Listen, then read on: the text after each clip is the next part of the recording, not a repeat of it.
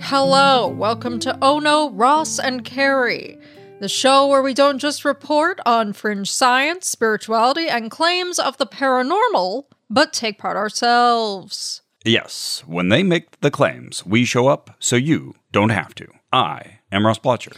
And I'm Carrie Poppy, and you're here for Election Coverage 2020. Maybe mine was like a beacon or something. Like I picture a little lone radio tower. Yeah, a Morse code. Yeah, something in Morse. That's relevant to 2020. Yeah. So this is an episode where we'll unleash all of our various thoughts swimming in our heads around this 2020 election that is not just coming up, it's happening right now. People are voting. Yeah. Votes have been cast. So we talked about what we could do to contribute to, you know, it just seems like no one's talking about politics right now and like somebody should. I just assume that most people kind of like me just get swept up into this. I spend so much of my time refreshing, reading articles.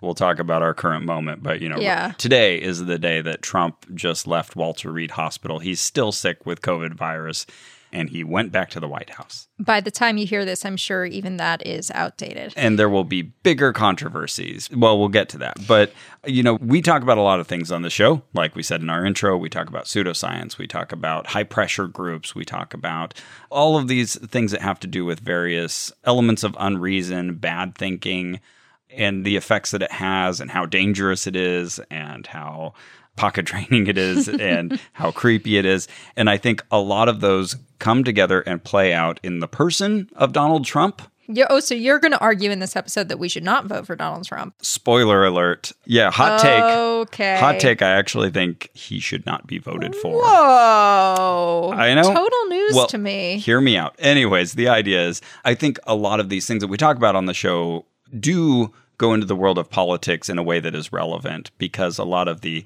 high-pressure tactics kind of play out in the Trump administration and in how he has sold himself to voters.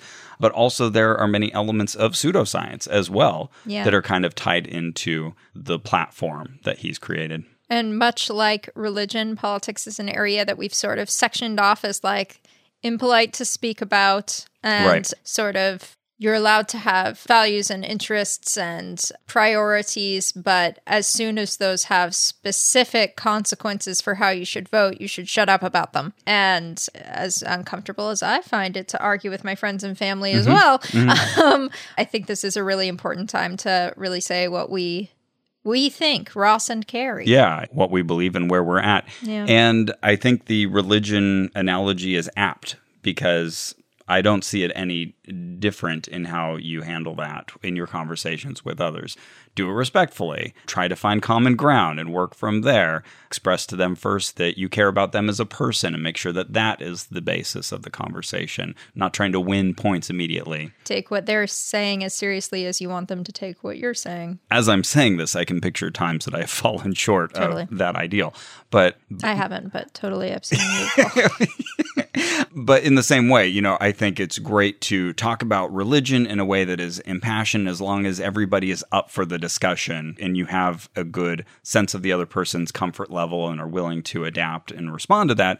I would say the same for politics. Mm-hmm. The only way we ever move anywhere is by staying open-minded and having conversations like that with people who don't agree with us 100%. One really nice thing about podcasts and books and essays and the like is that you can say to someone like, I'd really love it if you listened to this. I would really love it if you read this. But you're also giving them sort of the space to absorb and think about it, not feel put on the spot, ask you their questions when they're ready to, and so on. So I hope this episode will serve a few purposes. One is if you are already kind of in agreement with us, Trump's not a good president, that this will be something that you can share with someone you love who maybe shares your values of truth and science and expertise, but... And the American way. And the American way.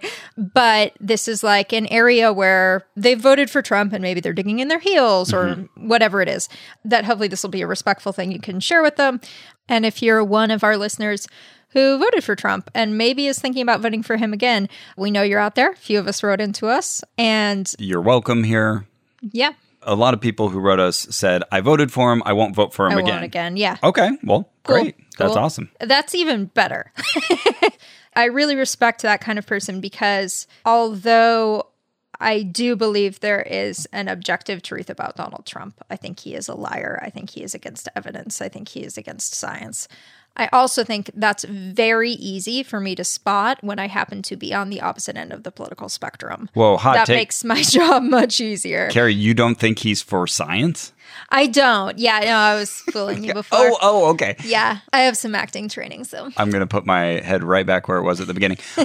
That's another important thing, too. I think a lot of the divide in our society and why a lot of people, I think, get sort of painted into a corner with Trump is that they don't feel they can leave that corner because now they've had all these confrontations. Yep. And saying they were wrong when all these horrible things happen, when Trump does something that they objectively realize that's not right. Mm-hmm. But when they're faced with having to kind of come out of that corner and say, all right, you were right, Carrie, I should have listened to you. You know, that's not an easy thing for people to do. That's an uncomfortable position to be put in. Especially if they suspect that you're going to be like, lorded over what them. Took you so long? Because exactly. If so, they've seen you do that with someone else. You need to give people that space of grace to let them move. Ooh, the space of grace. Space of grace. That's a good... I'm buying the domain name right Christian now. Album name. Yeah, totally. I can hear it. It's a four-woman group. Oh, space I think now grace. You're just thinking of Point of Grace, but... Yeah, mixed with Ace of Base. Oh, okay, nice. I saw the sun... He opened up my eyes. I saw the sun. That's exactly it. Yeah, pointing at the sky where Jesus is. Oh, Point of Grace. I remember them. But also, hi, the rest of the world. I'm sorry we were talking about this, but I'm also... You're welcome. Not sorry. Yeah, also, you're welcome. Because, A, we don't want to screw up the world any more than we already are. And we know that U.S. politics affect you too, so we're doing our part. But also, we'll try to get it all out in this episode so it doesn't just trickle out. Mostly. And it's a little bit of catharsis for us, perhaps, and hopefully for you, if you're already kind of on the same wavelength. But I think we can address this topic sort of from a Ross and Carrie viewpoint and maybe bring in those comparisons with other religious groups and alternative medical treatments and other forms of pseudoscience we've talked about. Okay, so first off, Ross, before we get to... Trump or Biden, who's the other major party candidate whose name we haven't even mentioned. Right. You might be thinking, should I vote at all? Yeah, I've wondered that. Should I? And I've arrived at yes. Interesting. I've arrived at, I don't know, I should probably read this 40-page book from the Seventh-day Adventists. Is this our friends at Amazing Facts? Yes, it is. Oh, look, Carrie's got a small book. It fits in her hand, one hand. Yeah, I love this. Amazing Facts is a group that we investigated a few years ago now, 2017? Yeah, 2017. Early 2017, because that's when I became vegetarian. Ah, nice. Spoiler, I found them very boring. But we went to their seminar that was basically about the end of the world. Right, and was originally pitched as... I don't know, like 10 lectures, but it ended up being like 25 lectures. Oh my goodness, it was so long. Never ending. And Amazing Facts is run by this guy named Doug Batchelor, who's sort of the primary pastor there. And, is he married? Oh, good question. Yes, he is. False advertising. Although Bachelor does have a T in it, B-A-T-C. Oh, okay. So we're okay. But oh my God, I would love a season of The Bachelor that's just about Doug Batchelor. The Bachelor. Oh, I want that show now. I'd actually watch that one. I want that shirt now. It's like got You're the on an roses island. And stuff, but it's just got Doug Batchelor in the middle. It's an island with a cave. Oh, man. Yeah, so Doug Batchelor... He's a kook, man. What Ross is alluding to is that he claims that he lived in a cave for a couple of years, but the story about it is loopy and questionable. So you can listen to those episodes if you want to hear the whole thing. But he also writes all these books, and they call them books. Yeah, we still get their emails. I get constant fundraising requests from Doug. But they're basically standalone essays, which, you know what, good on him. So many people would be like... You know what? I think I can turn this into a whole book. I'm just going to fill out 100 pages. 300 pages. Yep. Right. But he just knows when to stop. Oh, good. You know, that's interesting. He knows when to stop. Amazing Facts does not. But anyway, I got this email from Amazing Facts titled, Is This the End of the World? Oh, I mean, no. No, maybe. But also, if it turns out to be, we'll claim... that we always meant yes. But we won't be able to claim it to anyone because it's the end of the world now. Yeah, I guess that's true. There's nothing Carrie and I love more than an open-ended rhetorical question, mm-hmm. because then we just immediately imagine, oh, what would this article be like if they actually said no? Right. I remember giving my dad a book called Could the Great Depression Happen Again? When I was a kid. And he was like, you know, Carrie, when you see a question like this, you can always guess that the answer is yes. Okay, so in this email, there was also an ad for this 32-page book called Should a Christian Vote? Oh, yeah, good on you, Carrie. I filed that one away and you bought the book. Oh, I immediately bought the book. And while I was on the website, I was like, you know what? Give me that one about cosmetics. And jewelry. And this one about culture and the Christian. Because these are like $2 a piece, right? $125. Oh, I need to buy some. Yeah, very affordable reading. So it came to me, I read this whole thing, Ross, and... Wow, okay, what did it say? Should a Christian vote, Carrie? Well, do you want to guess? I'm going to go on a limb here and say yes. The answer is yes, but it's interesting... For a few pages, I was like, why are we talking about this? Who's arguing that a Christian shouldn't vote? But you could feel that undercurrent of like, someone's, I guess, saying this because you seem to be pushing back at something. My immediate thought is this is their clever way to soft shoe around making a political statement without making a political statement as a nonprofit organization. Oh, interesting. So like... Supporting a particular candidate, you mean? Yes. Interesting. Okay, we'll get there too. But what I came to understand partly through reading this and then doing some outside research is that the Seventh-day Adventists have for a long time had segments of their population who say, no, we're not supposed to vote. Oh, okay. I guess that is then an open question. So the way that got into their particular community. Oh, because I know they do have an injunction against taking oaths. Is that connected? I think that's right. No. Well, as far as I know, no. That's why there are often conscientious objectors when it comes to military service. Right. But I hadn't thought about that in relation to voting. Okay. Yeah. So Ellen White, who's one of their prophets, at one point said something that does on its face make it sound like she's saying, don't vote. So she said, we cannot with safety vote for political parties, for we do not know whom we are voting for.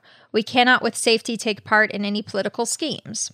And so some people took this to mean we're supposed to be apolitical. Safety first. Yeah. Yeah. Yeah. But I think he's actually right about this when you put it in the context of the original speech she was giving and speeches she gave pretty soon after. It becomes clear that she was making more of an argument like, you shouldn't just vote party line. Okay. You should look at each issue. I'm with her on that. Yeah. Totally. How do I sign up for this religion? You just eat potato salad and you're part of it. Hey, okay. That's a reference to that. It's Ukrainian. Yeah. Long story. So he makes this argument that no, you know, there are moral prerogatives for which we should vote. And sure, you want to look at each issue independently and not just fall in line with the political party.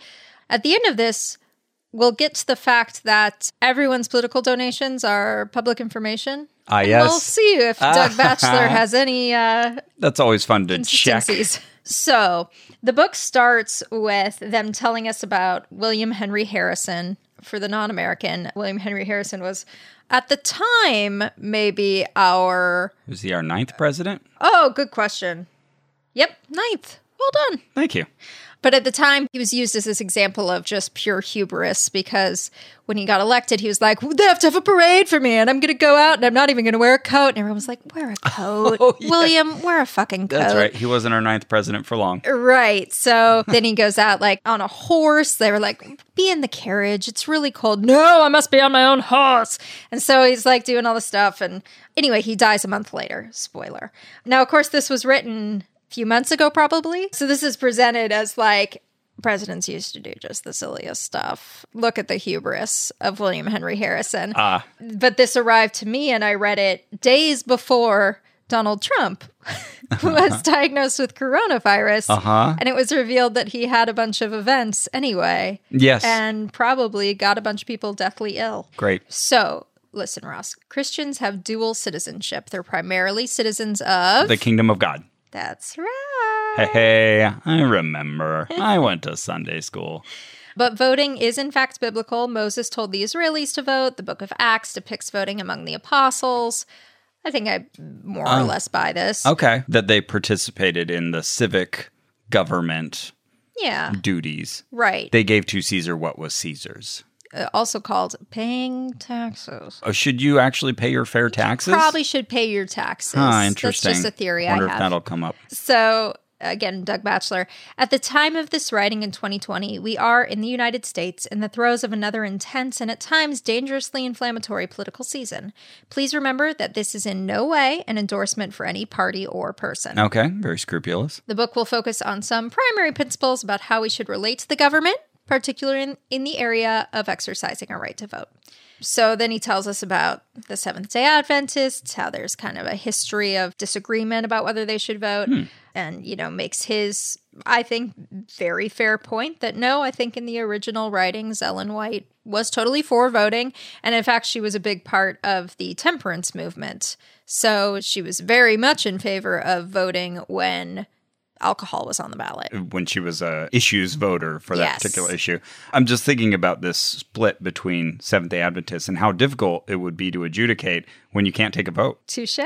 Touche. It reminds me of the Mitch Hedberg joke. I really don't like protests, but I don't know how to express it.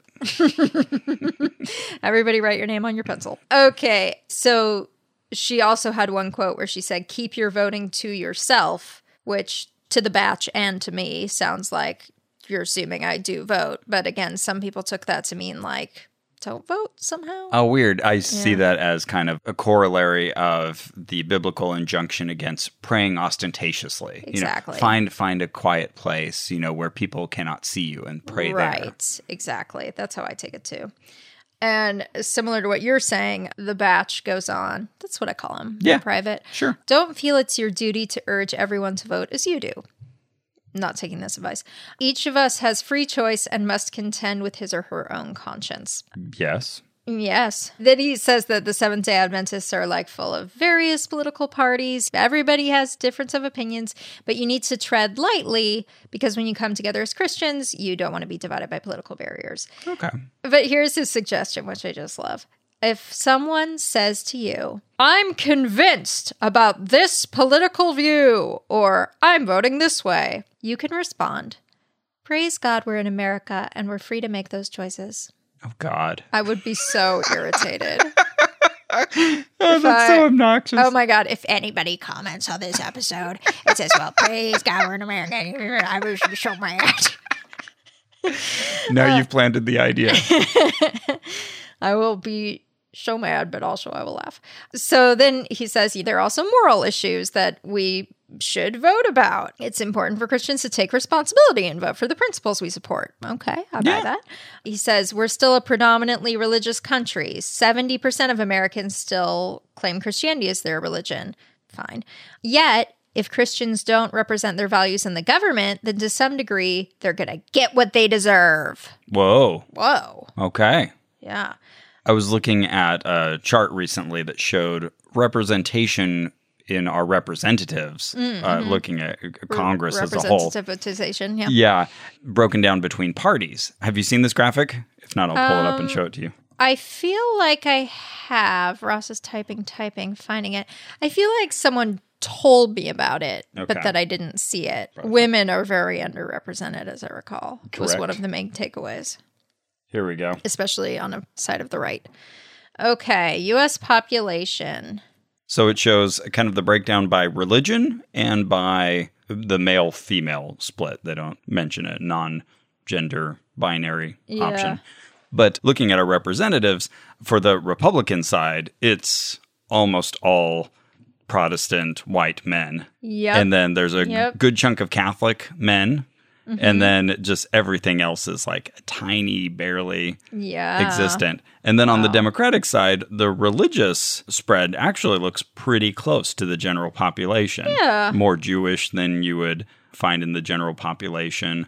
Except I see one notable exception. What's that? The religiously unaffiliated are not represented anywhere. Yes, that is a big area. So in the general public, you have a good chunk of the population. Like a good 15 to 20%. Yeah, maybe. It looks like a good fifth of this pie chart. That's unaffiliated. But then amongst the elected representatives, very few people who are unaffiliated self-identify as such. Exactly. Yeah. And then, as you noted, the Democratic Party is closer to parity when it comes to men and women, but still not quite the half and half split that we see in the general population. Yeah, it looks like about 66% male. So this is also, I think, a good argument for people of conscience and no particular faith to get involved in politics. Yeah. Because we're not particularly represented. Oh, touché. In the halls of government. And the ladies. And the church puts a lot of stock, and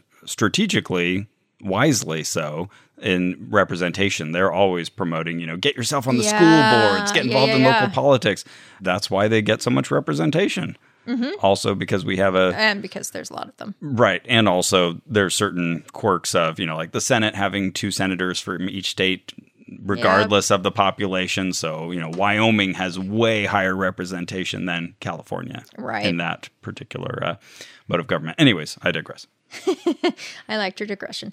So this is one of my favorite quotes from the book. Now this, again, I got this book slightly before the New York Times reporting on how Trump has basically not paid taxes for the last several years, but last year paid $750 to the federal government. 1 week ago, that was the biggest controversy. Mm-hmm, and in any other administration, that would be for months all we could talk about. Potential resignation fodder. Oh, yeah. Yeah. So the year he was elected, 2016, and the year he took president, 2017, he paid $750 in income taxes to the U.S. government.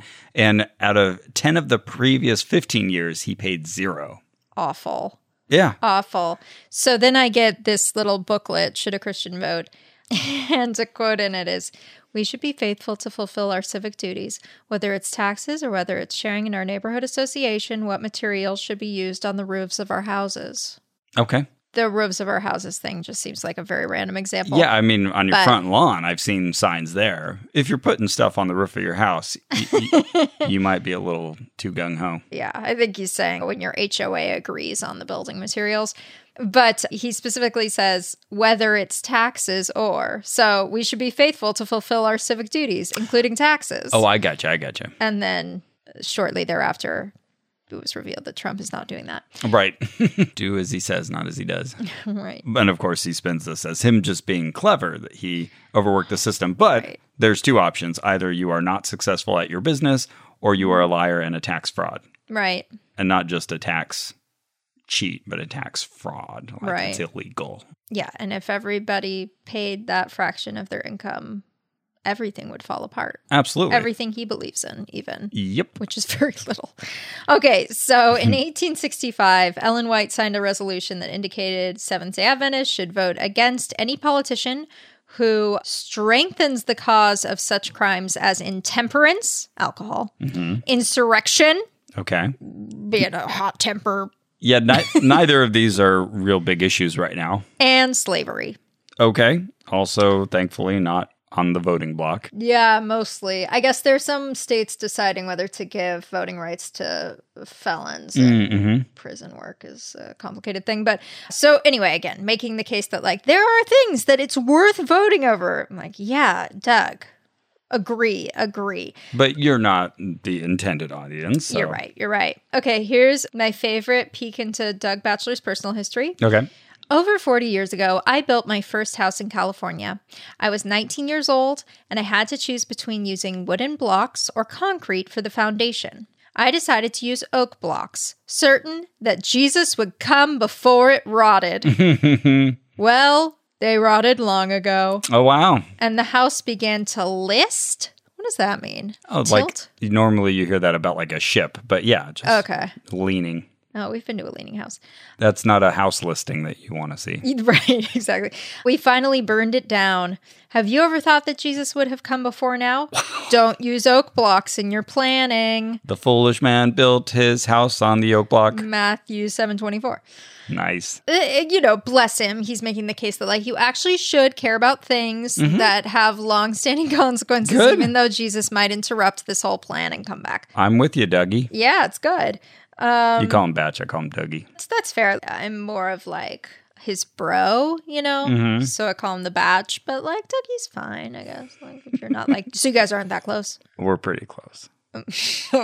We're Dougie level. JEI. He points out that presidents get to appoint Supreme Court justices. Correct. Again, he writes this like just before Ruth Bader Ginsburg dies. And he says, and we all see what happened in recent years to the institution of marriage because of the vote of one judge, the legal definition of marriage was changed. So he's getting in these little hints about like the way you should vote. His stance, right? Yeah. He's still belly aching about equal marriage rights for gay people. That presumably he doesn't want them. And then he says, and there are other issues on the ballot that should be of concern to Christians.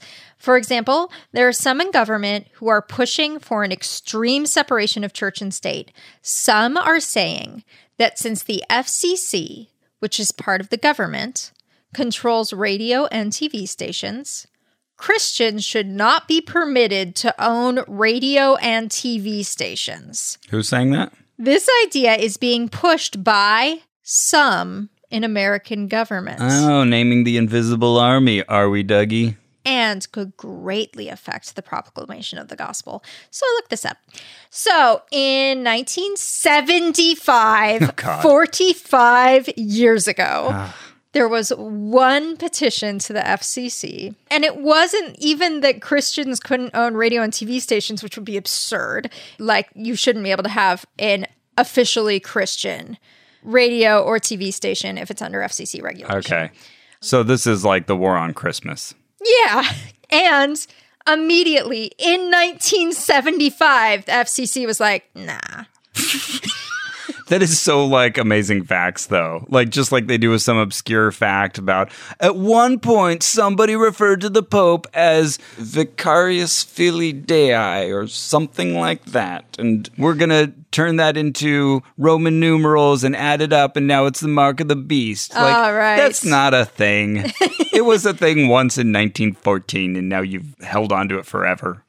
Right, and you can do the same thing with the name Ellen White, for example.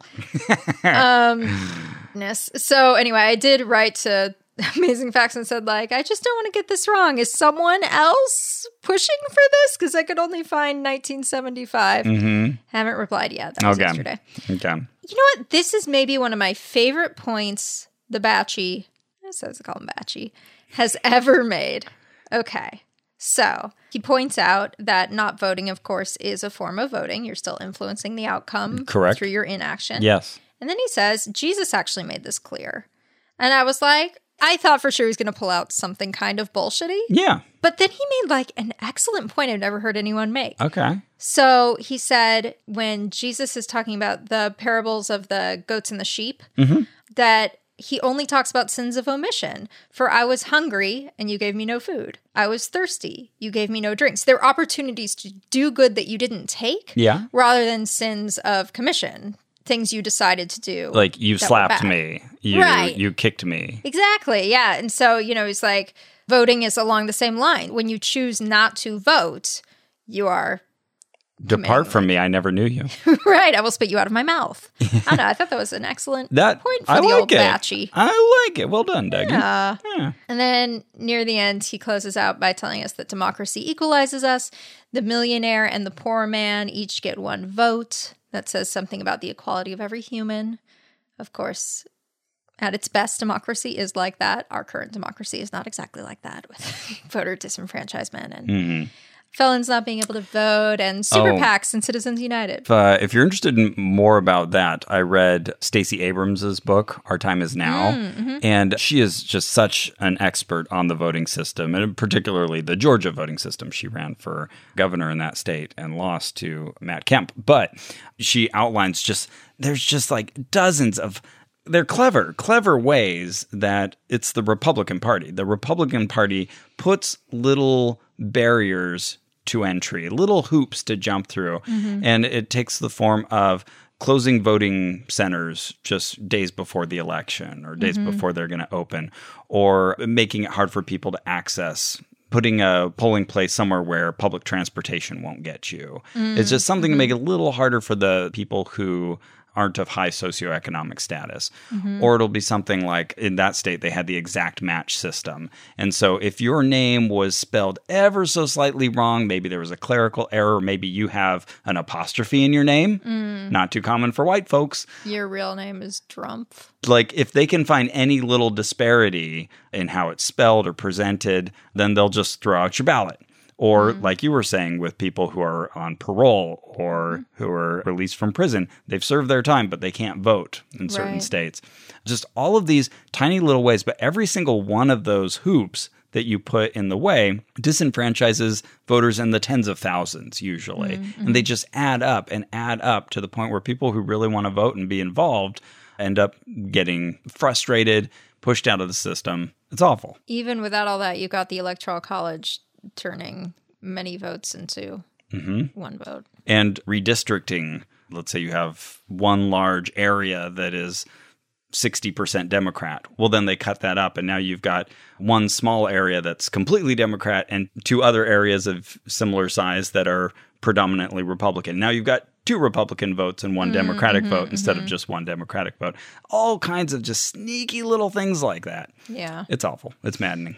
Well, you should vote, is what he concludes. How do you fix this? You vote. Doug Batchelor isn't going to tell you which candidate to vote for, as we established, and take each issue on its own. Now, according to Open Secrets, Doug Batchelor has given about $10,000 to political candidates since 2002. Would you like to guess the Republican-Democrat spread? I'm going to guess 100% Republican. That's correct. Okay. But Ellen White said don't vote for just one party. You know, I kept arguing with myself, is this a fair point? Because I don't think I've donated to any Republicans. Yeah. I won't hold that part against him too much if he does have specific issues that he's voting by. Mm-hmm. If you look us up, you'll see how we've donated. You know, I looked myself up. Nothing came up. A lot came up when I looked for you. Oh, cool. That's sweet. Weird. I can't remember who I was trying to look up, but I thought, wait, why am I not getting anything? Let's try some people who I think would donate. And I was like, Carrie's my friend who actually puts out money for political. Oh, how much have I donated? Does it say? Oh, I don't remember. They show individual donations. So that's weird. Yeah, maybe I was looking in the wrong place. I don't know. On the other hand, I would not be couching my argument in this sort of milquetoast language about what I meant. I would tell you what I meant. Unless you were working for a church and you were on their statement and you're trying to be all neutral so you don't get in trouble. But you can. It can't be a significant part of your activities, but you can say, I think you should vote for Trump. Okay. That's how the Mormons got around it with Prop 8. Anyway, also this book, the art is by Daniel Hudgens. He has also given exclusively to Republican candidates. The other donations listed for him are super PACs with mostly Republican leanings. Okay, I'm handing Carrie my laptop so she can see her political donations. Okay. Is it at Open Secrets? No. Oh, you're at FEC. Okay. Boy, that's a lot. Yeah. Whoa. You've been busy. Oh, good on you. I'm a good person. 1 to 30 of 72 entries. And this is another way that you can help out, is by contributing to candidates and causes that you care about. Yeah. If you care about voting access for everybody, you can give to groups that defend voters' rights. I'm sorry, I'm just distracted by what a fucking good person I am. Wow, a lot of these are in 2020. But you know what? My most recent Joe Biden donations are not on there. Oh, really? Yeah. Because I wonder if there's a little while before they post. There must be, because I sold some Biden is fine shirts that I designed and made $1,300. Well, they have a reporting deadline, so probably whenever they hit that reporting deadline. Yeah. Or whenever they choose to report. And I made $1,300, and then just coincidentally, I immediately made a $1,300 donation to Joseph R. Biden. Nice. Well done. Thank you. Fantastic. Okay. So, in conclusion, yes, you should vote. Speaking of Doug Batchelor, I would bring along this mailer that they sent me, America and Bible Prophecy. Ooh. First of all, it's got our friend Dougie, and he's written the little intro to this.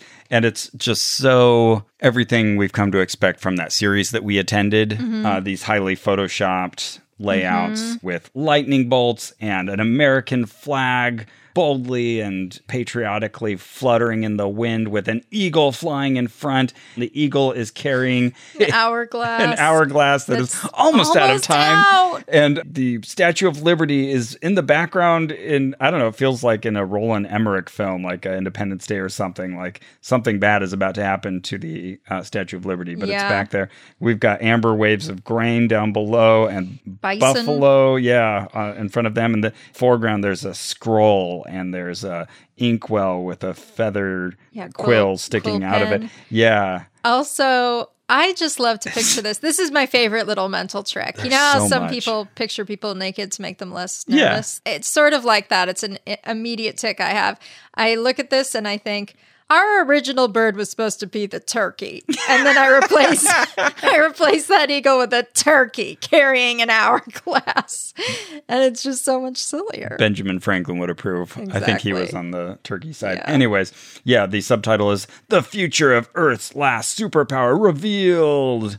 And the American Bible prophecy is big, and it's extruded letters with like gradients in the fonts, and it's just also fancy. It's coming at me. Someone knows how to Photoshop. Yeah, we come in here and we've got. Wait, is it Daniel Hudgens who did the art? What is that? Daniel Hudgens did the art for Should a Christian Vote? Okay, but it's a little simpler than what you got there, so maybe not. Oh wait, art design and layout by Haley Trimmer.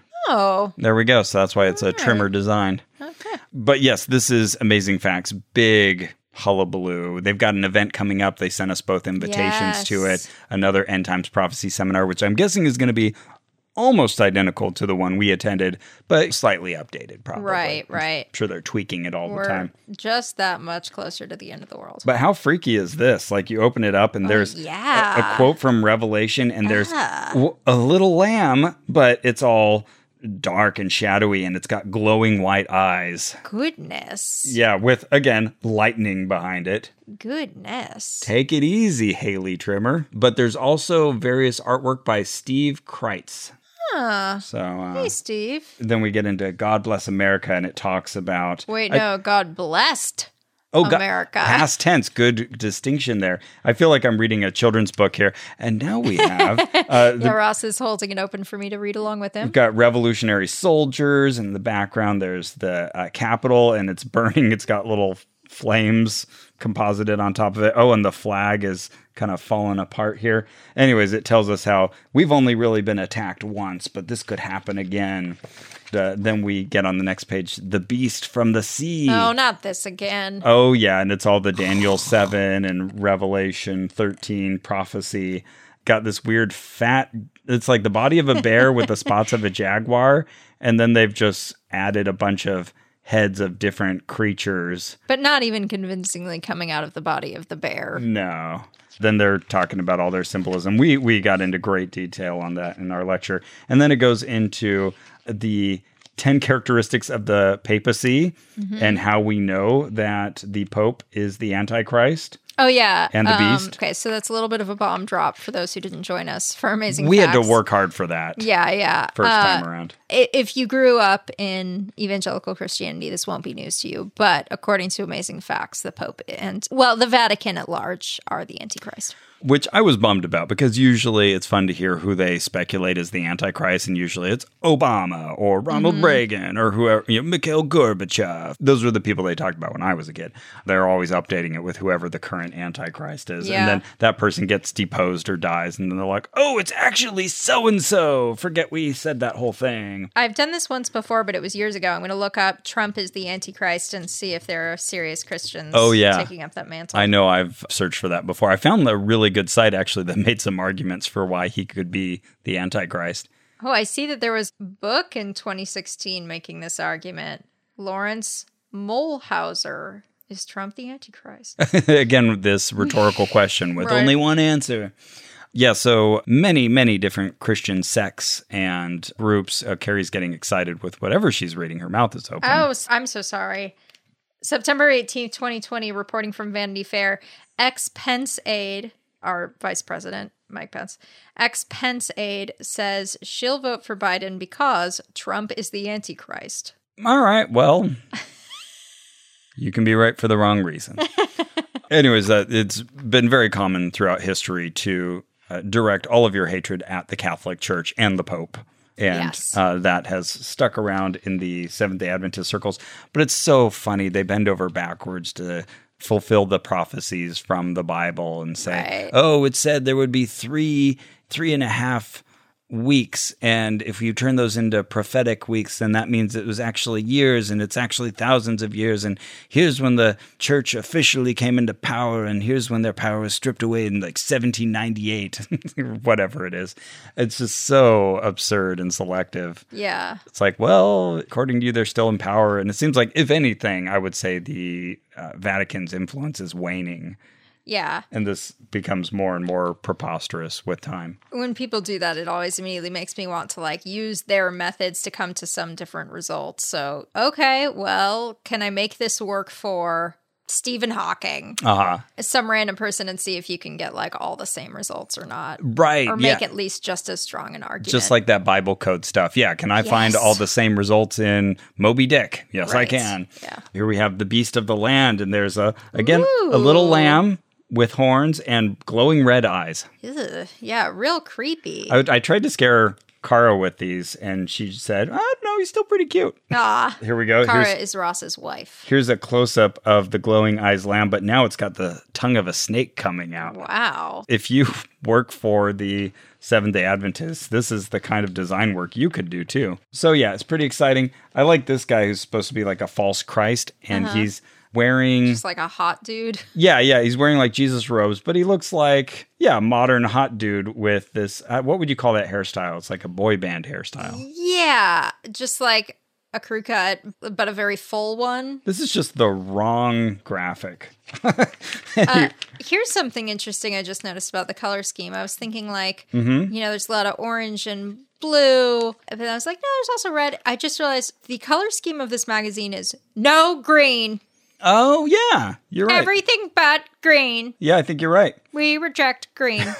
And then again, we've got the current Pope. This guy's bad. Quotes about how bad the Pope is. So bad. This is another great little patriotic compilation. It's just amazing. We've got the flag in the background, and then Mount Rushmore in front of that, and then military helicopters and tank, and then we've got soldiers in camouflage with guns. And then finally a turkey. Yeah, and... and then in profile, we've got the Statue of Liberty, and then some kind of decorated 4-star general. And then, yes, our national bird, the turkey. Just, it's wild. But they're emphasizing all of the points that they gave us before about the mark of the beast and 666. And, oh, there it is, Vicarius Filii Dei. Ah. That's the 666. This term that was used once long ago and is not regularly referencing the Pope. Oh, this is interesting. They've got a Bitcoin here. Oh, they're talking about whether the government could control buying and selling. Of course they could.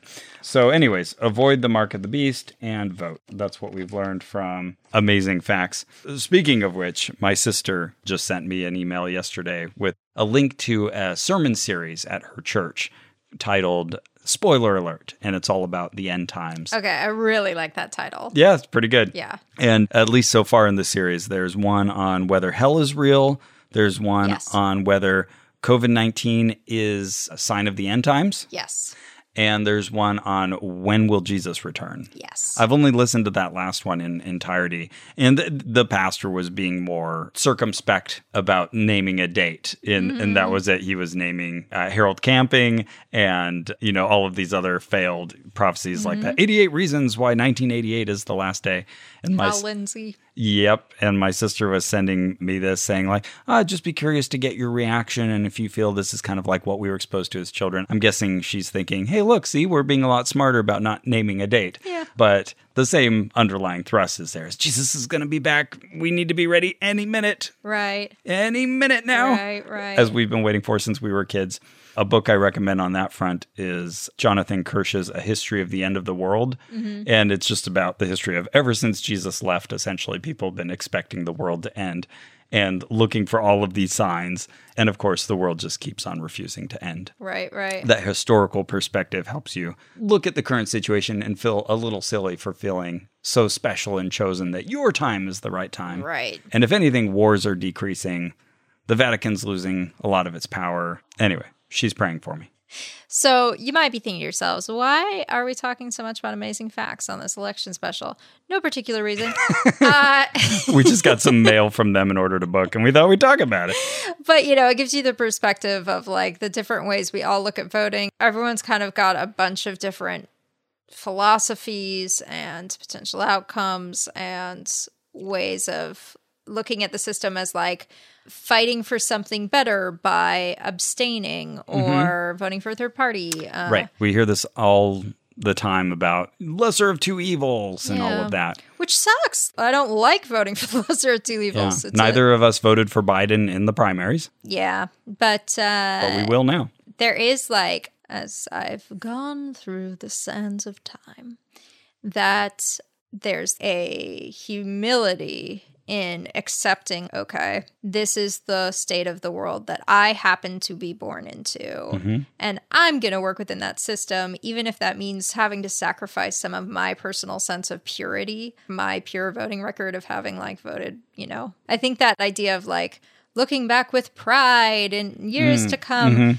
can be useful, but can also kind of fuck you a little bit. Because if you want to just look back and be like, I held true, but you didn't get anything out of it. You're kind of sacrificing everybody else for your sense of purity. I always picture it like this. Oh, I had this piece of paper here somewhere because I was just making this analogy to my friends Alicia and Matthew. But that, like, progress is a jagged line, right? Yeah. So right now we're in this very ugly jag where things... We've taken a downturn. Yeah, things have gone down. But, like, in order to go back up, you are going to pass back where you once were. That is an essential feature of turning around. Yes. And I would have loved it if we shot straight up to Bernie or whatever, but we didn't, and I still want to turn the fuck around. Even if it's not a V-shaped recovery, maybe it can be a K-shaped recovery. Yeah. Exactly. To tie it into the Amazing Facts thing a little bit, I was just thinking about how I was convinced to go vegetarian because I saw them talking about their reasons, cloven hooves and unclean birds and stuff like that. And they don't eat meat because they have this particular reason. I thought, well, then why can't I? In the same way, remember that they are voting as well. So you should also vote. If they can vote for their reasons, make sure you're being heard as well. Yeah. And we recognize this is your decision and that you have the home team advantage here, right? Because we are trying to gain a little ground in your mind. So we respect that. We're going to try to convince you of the way that we think is the best way to vote. But before we do, let's talk about bras. Yeah, I was just going to say, thank goodness we're not a nonprofit. We don't have any injunction against speaking our minds politically. Oh, yeah, that's true. Yeah. But we do get supported by some awesome sponsors, as well, of course, as our majority of support, which is from our listeners. That's right. But yeah, let's tell you about bras. You know, Ross, there's no substitute for voting, and there's no substitute for comfort, especially when it comes to your bra. Am I right or am I right? I vote yes. Third Love uses the measurements of millions of people to design bras with all-day comfort and support. And I tell you what, I'm wearing a Third Love bra right now. This moment? On my breasts. Oh, wow. Yeah. Carrie's got a shirt on top of that. That's why I didn't know that. Yeah. Not that you'd probably recognize it on sight. Maybe you would. Maybe you study the catalog. I don't, but do they have a tag in the back? No, because most or maybe all of Third Love's garments are tagless, so they don't dig into you and itch you and feel all shitty back there. It's such a nice touch. Oh, literally. What if you're not sure about your size? I'm not speaking specifically to you, but anybody listening. Well, you can take Third Love's online Fit Finder quiz to find the size and styles that are right for you, from cups AA to I, including half sizes. And they stand behind their products. If you don't love it, every customer has 60 days to return it, and all of your gently used return bras are donated to people in need. And I gotta say, I used to wear competitor bras I know. I don't even want to say the name. But now I truly, this is really true. Once I got my third love bras, I was like, oh, these are better. I'm just going to wear these. Sweet. And the others are just sitting there in a drawer. That's awesome. Well, if you want to try one of those bras yourself, you can go to thirdlove.com/ohno right now to find your perfect fitting bra and get 10% off your first purchase. That's thirdlove.com/ohno for 10% off today. Nice. You got any other clothing items for me, Carrie? Yeah. Here I've got this tiara. Mm-hmm. Ooh. Yeah, let's see, 2 or 3 pantsuits. Here is a gardening apron. That's all very nice, but do you have anything in the shoe category? Oh, shoe? Are you kidding me? I have a lot of shoes, but here's one of my favorite pair. That's me opening my drawer. Clip, clop, clip, clop, clip, clop. They're walking toward you. There they are. Oh, wow. How cute are those? These must be Rothy's. That's right. I see. I called it. I know all your apparel. Because they're cute as hell. Mm-hmm.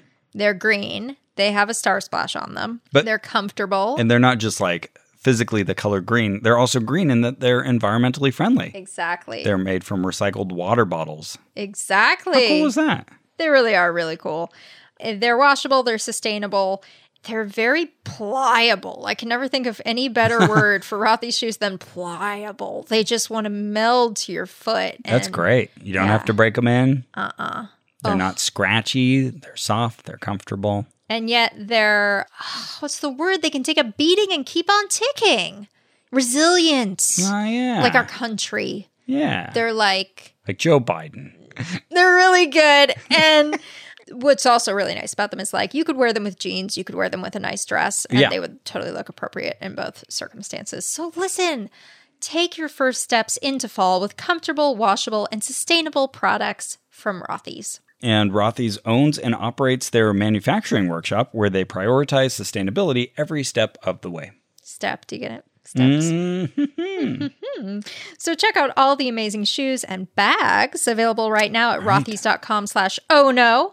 That's rothys.com, rothys.com/ohno. OHNO. Fantastic. I know I was just bagging on the Pope to you, Carrie, but I've got a Jumbotron right here. From the Pope? From a Pope. Whoa, okay. So there are 2 popes right now. There's Pope Benedict and there's Pope Francis. So I'm going to guess which one it is. I'm going to say of the 2, Francis would be far more likely to listen to our show. Mm-hmm. So is it from Pope Francis? Yes, it's from Jeannie Pope, which is just as good. Oh, I agree. If not better. Her. I don't know who she is, but I love her. And this Jumbotron is for Michael Pope. Oh, so they have a 2-pope situation as well. Right. And I don't know if they're related. I would assume so. I think so, because the message is, happy birthday to my cool brother, Michael Pope. Oh, that settled that. The message goes on, thank you for suggesting Onrak as a remedy for goat sperm. Oh. Carrie's not sure about that. I wonder what the story was before that remedy was suggested. Love, light, and peace, Jeannie. Ah, the Popes. That's an awesome sibling. I hope that they visit each other in a cabin in the back every day. Isn't that what Pope Francis does? Pope Benedict lives in a cabin behind the Vatican. I never thought about where I would find the old Pope. So the new Pope goes and visits him every day, and they, sit down and talk, and he... What up, Benedict? Yeah. you were not nearly as good. But then you retired, so it's fine. Thank you for retiring. You know, when you suck at your job, you should resign, Donald Trump. So Donald Trump, you mentioned. Yeah. President Donald John Trump. It's still so weird to me to picture him as president. Yeah. Because he's been in the public eye and our collective minds for so long. Yeah. You know, originally as this real estate tycoon who owned casinos. I think maybe that was the first I ever heard of him. Some wrestling affiliation. He owned a WWE franchise or something like that. and the Miss America pageants, mm-hmm. all the greatest things of America. I remember kind of thinking of him in relation to Biff Tannen from Back to the Future 2, and thinking like, oh, that was kind of based on Donald Trump, like if he became president you know, or kind of ruled the world. Was that actually based on Donald Trump or just? Yeah, actually. Really? Yeah, he was inspired by Donald Trump as one of the inspirations. Yikes. Okay. I mean, it's so him, right? Yeah. And just everything about being flashy and golden, and like he had a board game, steaks, sold steaks and wine. Even though he's a teetotaler, he doesn't drink alcohol. Definitely someone you want to buy wine from. Right. He had a university he got into trouble for right as he was getting elected. Total con, yep. Where he just took people's money and never showed up. Yep, yep. Also, The Apprentice, Mark Burnett, the TV producer, kind of grabbed him. He's had many comeback stories. Mm-hmm. He was almost bankrupt in the late 80s, early 90s, and banks would bail him out. And he's good at losing money. We've learned this along the way. But I think he was in another one of those career low points. And then The Apprentice came around, and that was a huge moneymaker for him and his brand. And he kind of moved from just solely real estate and his hotels and all that to selling his name on things like steaks and what have you. Right. Multi-level marketing schemes, which ties into some of the things we cover on our show.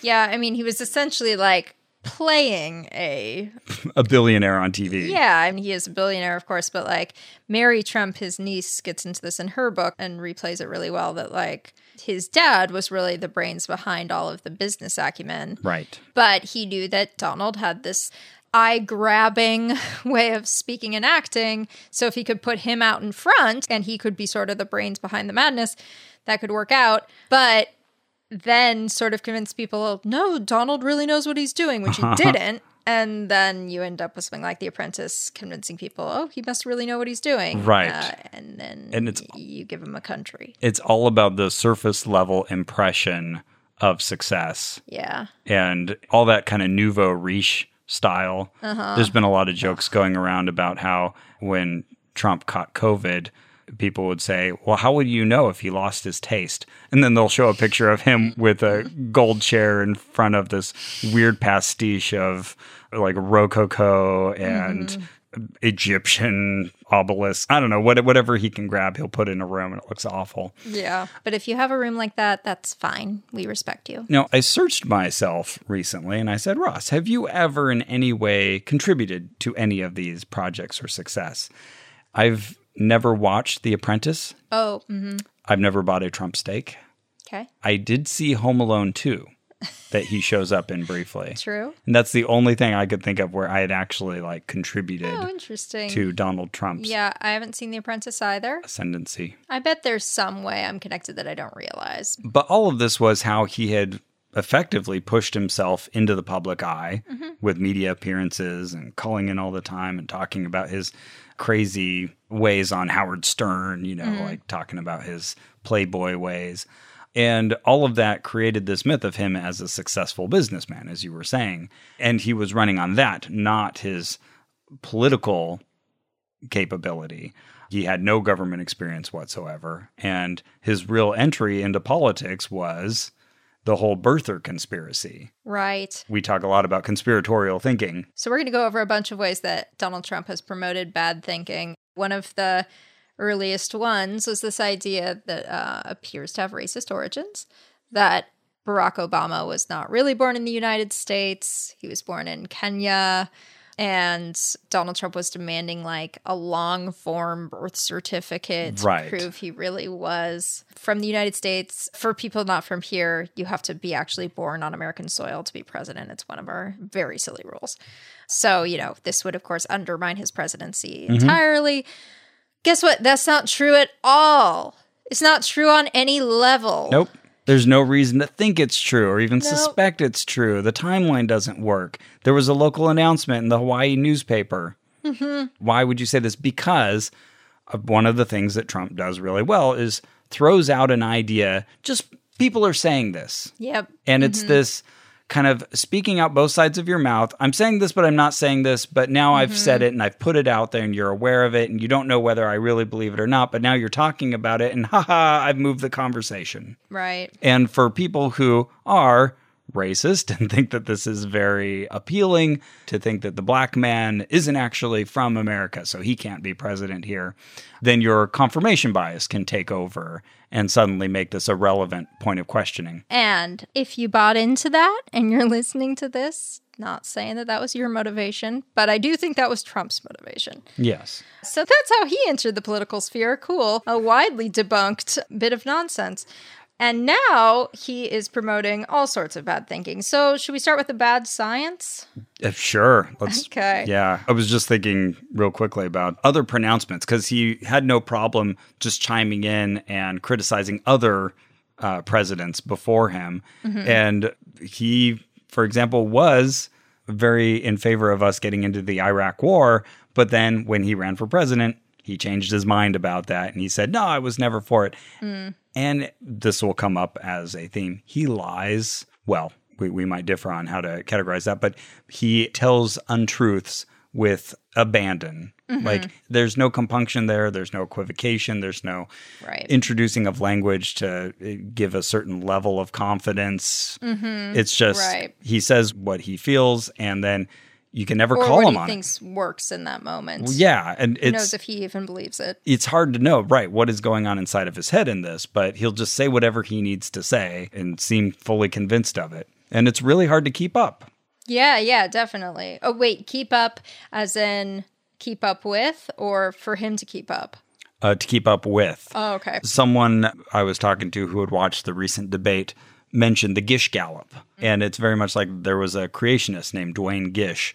His tactic would be to throw out a bunch of little peccadillos, little arguments against evolution and say, oh yeah, what about this one fossil that was found that was dated as blah, blah, blah? And what about these layers of fossil? And what about this? And so he would get 5 minutes to speak and he would lay out 25 things to sow doubt. Mm-hmm. And then it's the job now of the next person to pick it up and patiently explain the first example, and oh, you're out of time, because it takes a lot longer to unpack an untruth and point to good information and source data and reliable sources than it is to just sow a bunch of bad ideas very quickly. Yeah, it's like the kid who realizes he's losing Monopoly and just throws his arms in the middle of the board and messes everything up and throws all the pieces everywhere. And that kid is our president.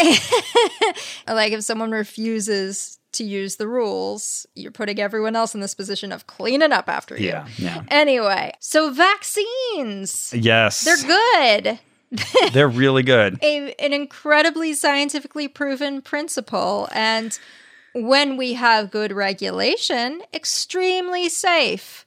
Mm-hmm. Extremely safe. Now, Trump, of course, wants to weaken our regulations. I need this as an October surprise. I need a vaccine before the election date. That's not how that works, Trump. Yep. You got to wait for clinical trials. But in early 2018, he met several times with the famous anti-vax activist Robert Kennedy Jr. and almost named him to a new vaccine board. Of course he did. This is a theme for Trump as well.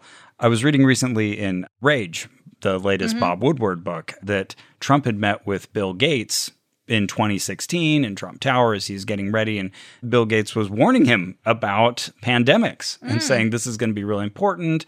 And I think around that time, Trump offered to make him like an advisor or in charge of something to do you with kind of really smart. Yeah, exactly. Okay, well, I'll make you my czar of whatever. I can't remember what the particular appointment would have been, but it would be to handle such issues.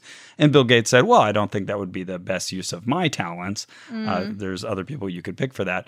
Then apparently a year later, he met with Gates in 2017 and said, hey, I'm thinking of, educating the public about the dangers of vaccines. Oh, no. And Gates had to tell him, no, that's a very bad idea. Don't do that. Yeah, Please don't. Like to go back and take your offer now that I realize I'm the best thing on the table. Right. I was the last one you talked to at the moment. I dazzled you for a second. So he has long been a conspiracy theorist when it comes to vaccines. And again, we'll say these little things. And if you try to pin him on them later, like, oh, I was just saying we need to ask questions about how many vaccines we should have or how safe they are.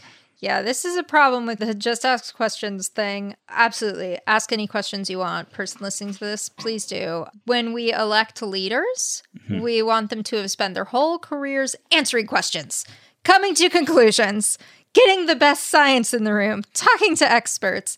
Yes, they should leave their minds open for other possibilities, but the whole idea of electing a person in charge is that they've come to some good conclusions. And one person in charge can't do everything. And so they pick people to be on their cabinet and their administration. So you want someone who picks experts. And in 2016, it seemed like that became a real issue where, as Americans, a lot of people were kind of insulted at the presumption of experts and elites to tell us that they know more about us than certain things. For certain things, you want elites. You want people who know the most about a certain topic being in charge of that topic. And you just mentioned appointing Robert Kennedy Jr., almost naming him to a vaccine review. Oh, my God. But he does things like that. Look at Betsy DeVos. She is petitioned against public school funding, and here she is now in charge of education. Yeah. Rick Perry, when he was running for president back in 2011, he said that he wanted to shut down 3 government agencies, and the one he couldn't remember at the time was the Department of Energy. Guess who's in charge of the Department of Energy now? That's right, Rick Perry. And Scott Pruitt was put in charge of the EPA. He's been fighting the EPA for years. And Trump takes those people and says, you're the one who hates this group. And I think it's something that people of kind of the more libertarian persuasion really love. They want a smaller government. They clap their hands and say, oh, good, this person hates that particular agency. They're going to whittle it down to nothing. Right. That appears to be the motivation there. Speaking of climate change. He called it a hoax invented by the Chinese. Another theme. Yeah, boy, so obsessed with China. China. So, how can we even summarize this? Climate change is not a hoax. It's so real. And if you don't believe me, please come out and smell the air in LA. And I don't mean my farts.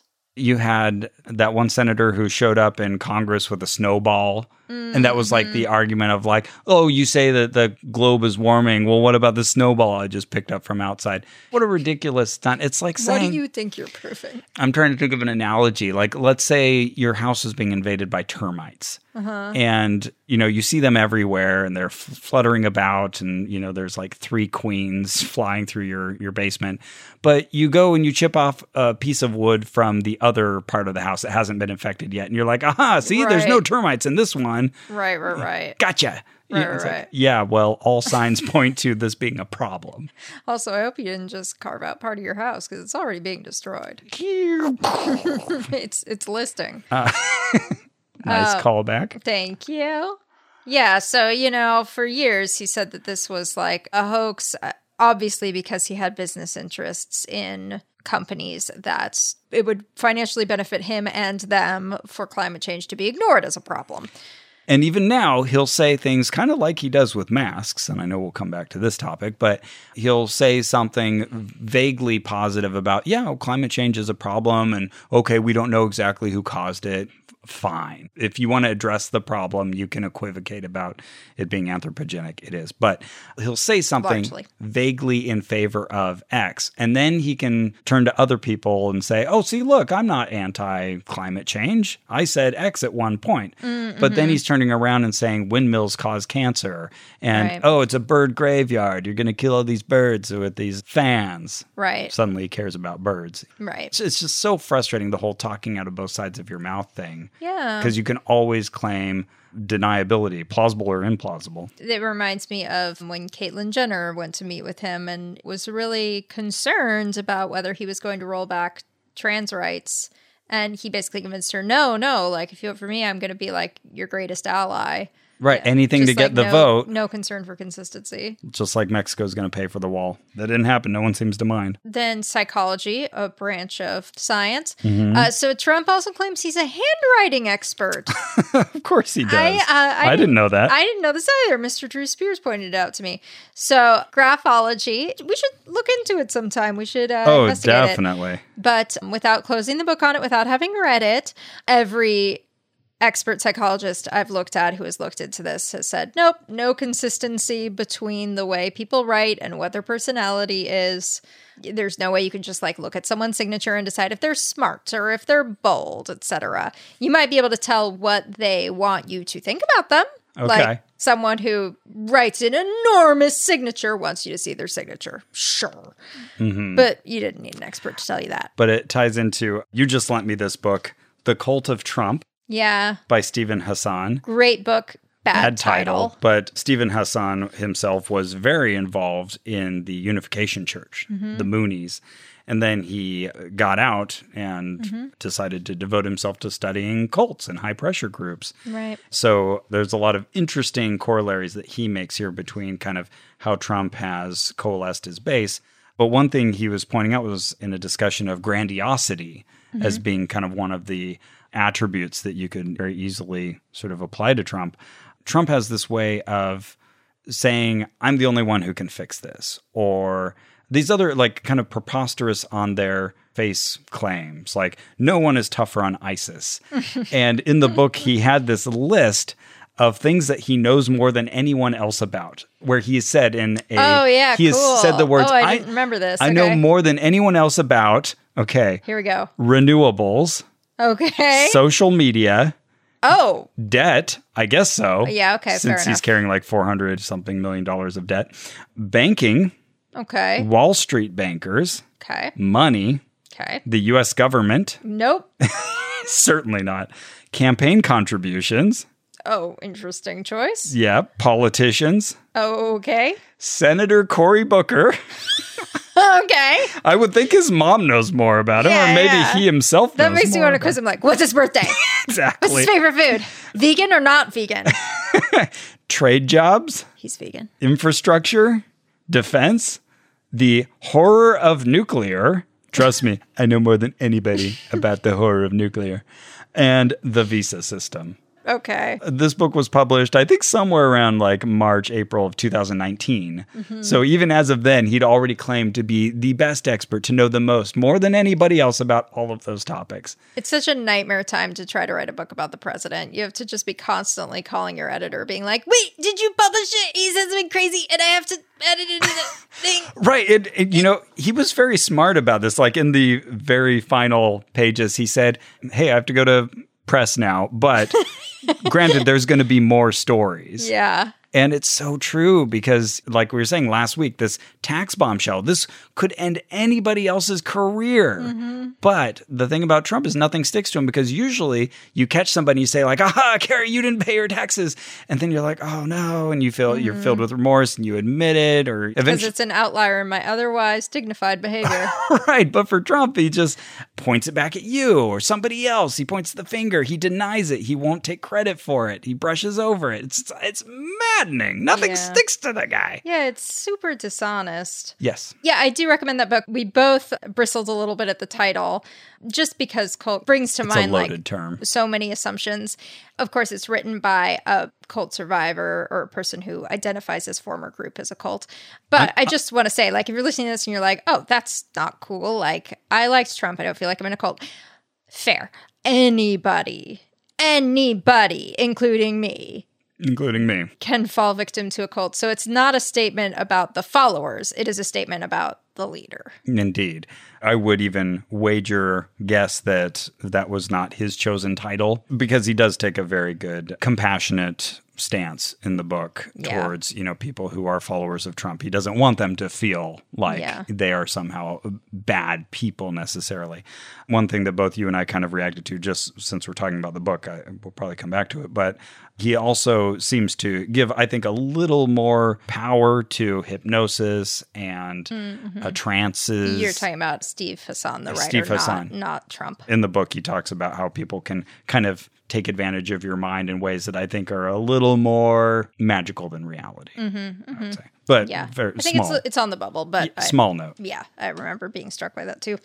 All right, how about COVID? You heard about this COVID thing? Oh, here we go. Okay. So I think possibly the most destructive thing Trump has done, or certainly the most destructive thing he's done through pseudoscience, bad information, is let COVID just run rampant through the United States because he insisted it was a hoax, although he kind of went back and forth about whether he actually thought the virus is a hoax or just the way people are blaming him. Or... I was reading about this, that, you know, fact checkers have weighed in, and okay, he never said the virus itself is a hoax, right? But he did say that this is the Democrats' latest hoax and that they're pushing this as such an important issue. And like blaming it on him. Or insinuating that it was just overemphasized or that it's not nearly as dangerous as everybody's saying, which again, it kind of comes up with the just asking questions thing. Right. Like when you have a Holocaust denier say like, well, it wasn't 6 million. You know, if we look at this, we can find out the number was smaller.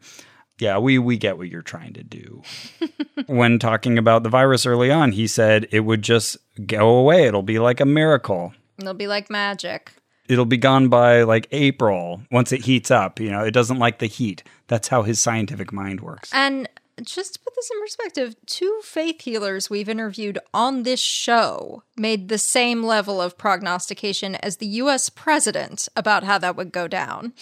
So, you know, he suggested that we could inject people's veins with disinfectant. Oh, wasn't he just being sarcastic? He did later say it was sarcastic. Very weird moment to be sarcastic, if so. Not good at sarcasm. Even if we somehow took that as the truth, then we have a president who sees thousands of people dying and thinks, time to make a joke, and then walk away from the microphone. Yeah, and just really bad delivery of a joke at the wrong time for the joke. There's nothing sarcastic about that, but he says that, and somehow he escapes from his stupid comment about injecting yourself with bleach or disinfectant. Well, so far, but that's what we're saying. Don't let him escape. There's something you can do about this. Hold him to it. Be the adult in the room. So, talked about using bleach to treat coronavirus, UV therapy. Yes, if you put a droplet of COVID-19 containing fluid on the table, I can take bleach or disinfect it to that drop. And yes, I will kill the virus. I can shine UV light on it, depending on how much UV light and how long. Yes, that will disinfect it. But when you're in a body, it's a different matter. You can't just go using something that kills all cells and stick it in your body. It's like if you take seeds and put them in just barely the wrong environment, right? Put them in salt, forget it. You're going to ruin those seeds forever.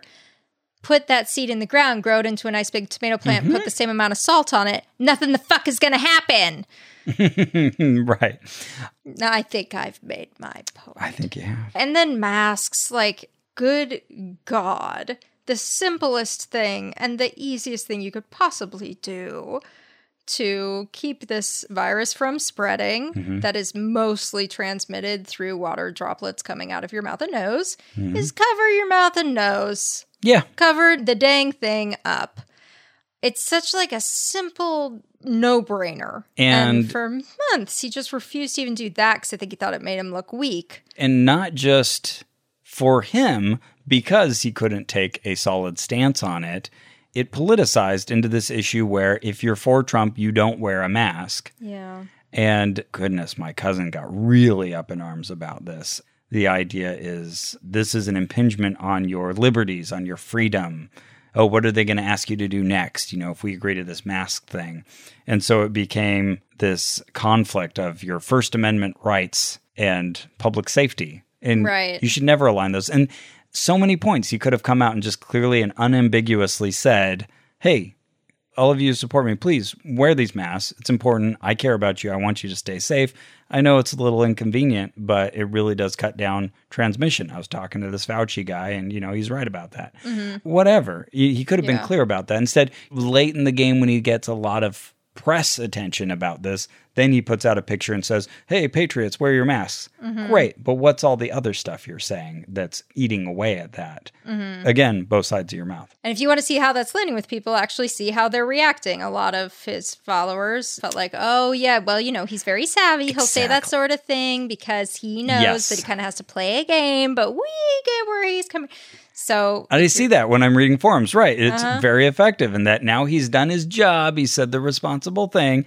But all of his true followers, they know what he actually meant.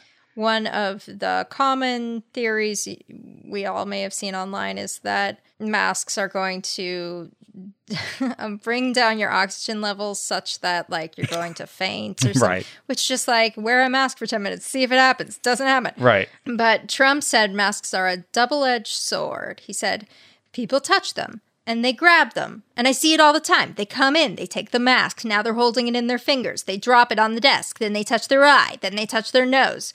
It's a double-edged sword. Sure, there's a good note there about proper mask handling. Mm-hmm. But that's his moment to say, everyone, make sure you properly handle your masks. Only grab them by the ear loops. Once you've worn it, wash it, have a few masks. Like, totally. I see it with what he's doing with voting, where he constantly puts out all of these signals about, oh, they're trying to steal the ballots. They're going to send in your ballot for you. They're going to steal them. They're going to send in multiple ones. Then fix it. You're the president. Like, offer a solution. Mm-hmm. And instead of doing that, he just points at what he doesn't like, which is so unproductive. I will say that particular thing I do see on both sides of the aisle. The, like, here's a problem. Oh, yeah. Here's a problem. Okay. And what are we? Here's a problem. Yeah. I do definitely see that from my side of the aisle as well. Oh, for sure. Yeah. First of all, yes, things are hard to do. And our public officials are only humans. You need to allow for that. Mm-hmm. Sure, absolutely.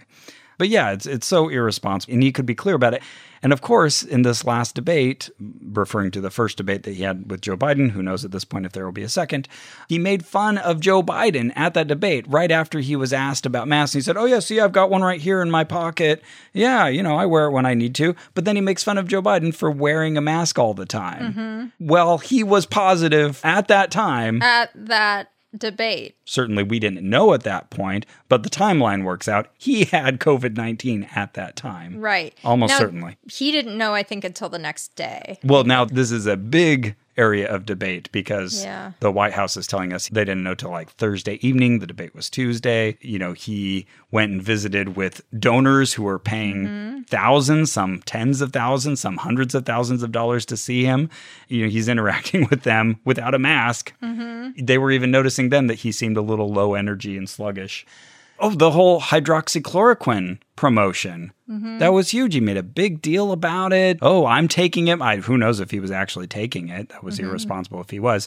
But goodness, had arguments with people online about this, trying to point them at actual sources. And it could have been effective, but it wasn't. Mm-hmm. You know, finally, once we let the data come in, it wasn't effective. And now that Trump has COVID, he's taking lots of things, a whole cocktail. None of them is hydroxychloroquine. Weird. And if he was taking it preemptively, it did not stop him from getting COVID. Lucky. And by the time this comes out, you'll be chuckling to yourself that this is so outdated. They're still talking about ass that. Maybe by the time we're listening to this, he is in a coma. I don't know. Like, that's the sort of thing that's possible when you have COVID-19. If only the people around him weren't bullied and intimidated into not telling us the truth, we'd know more about his current status. Let me speak to you from the heart, listener. I'm worried that you're listening to this and you're like, yeah, I hear all that, but you're just oversimplifying this because you already don't like the guy. You're right, I don't like the guy, but... Correct. This is as... life and death as a president can make the situation. Mm-hmm. Like, this one issue in particular. I mean, even this week, he was knowingly riding in his presidential caravan with a bunch of his Secret Service in a hermetically sealed vehicle. Yeah, that's built to withstand chemical attacks. So yeah, no air can get in. Right, which means that, yeah, everything is circulating even more than it would in a regular car. Like, he doesn't care about anyone but himself. And honestly, like, look inside yourself and ask yourself if you really can be okay with this guy being president again and the kind of damage he's going to do. And I like to think that it's not even a left or right thing or a Democrat or Republican thing. I think he has equally been abusive of the rights ideals. Yeah. And I think everybody saw it beforehand when he was calling Ted Cruz Lion Ted and accusing his dad of killing JFK, another conspiratorial claim. And his dad did kill JFK, but we'll talk about that in another episode. And yeah, that one's true. It's not. And in making fun of his wife for being ugly, you know, like in his mind, that's the kind of discourse that he was sowing then. And before he was head of the ticket, everybody could call him out for what he was. They all pointed at him and said, oh, you're a xenophobe, race baiter.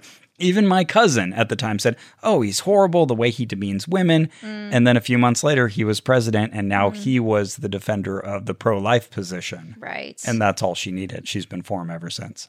Oh, wow. I just want to inject something real quick, and it's not bleach. I just remembered just one of the many things that he says that I was suddenly reminded of is that he has this like battery theory of energy. He doesn't exercise because he believes... I'm sorry? So he believes that you start out with a certain amount of fixed energy in your life. What? In your body. Is this a real thing? This is a real thing. No way. Oh, yes.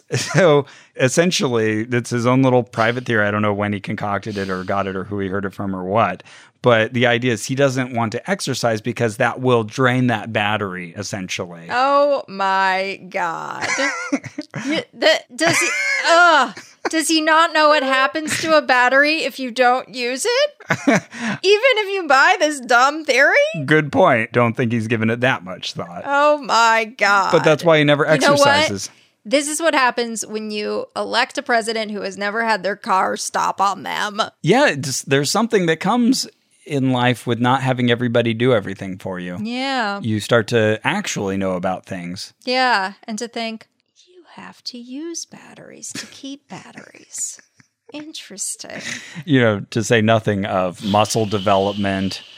And yet this guy keeps ticking so far. Yeah. He currently has COVID, so who knows what's going to happen, but it looks like he will pull out of this okay. Yeah. But, you know, the guy eats constant cheeseburgers. This is another thing. He loves eating fast food because he's always been worried about being poisoned.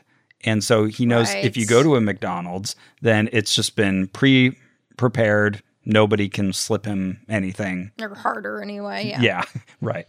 And so, you know, he's not treated his body well. Yeah. And yet... he's doing okay. At least as far as we know, because you can't trust the information coming from his doctors. That, like, poison fear. I couldn't tell you my source for this information, so maybe it's apocryphal. But you always hear that about, like, Hitler and Stalin, like, that they would have people test their food because they were afraid they were being poisoned, because they had things to fear, because people hated them. Exactly, because somewhere in the back of your mind, beyond all whatever you're telling yourself, you realize people don't actually love you. Right. Because you're being awful.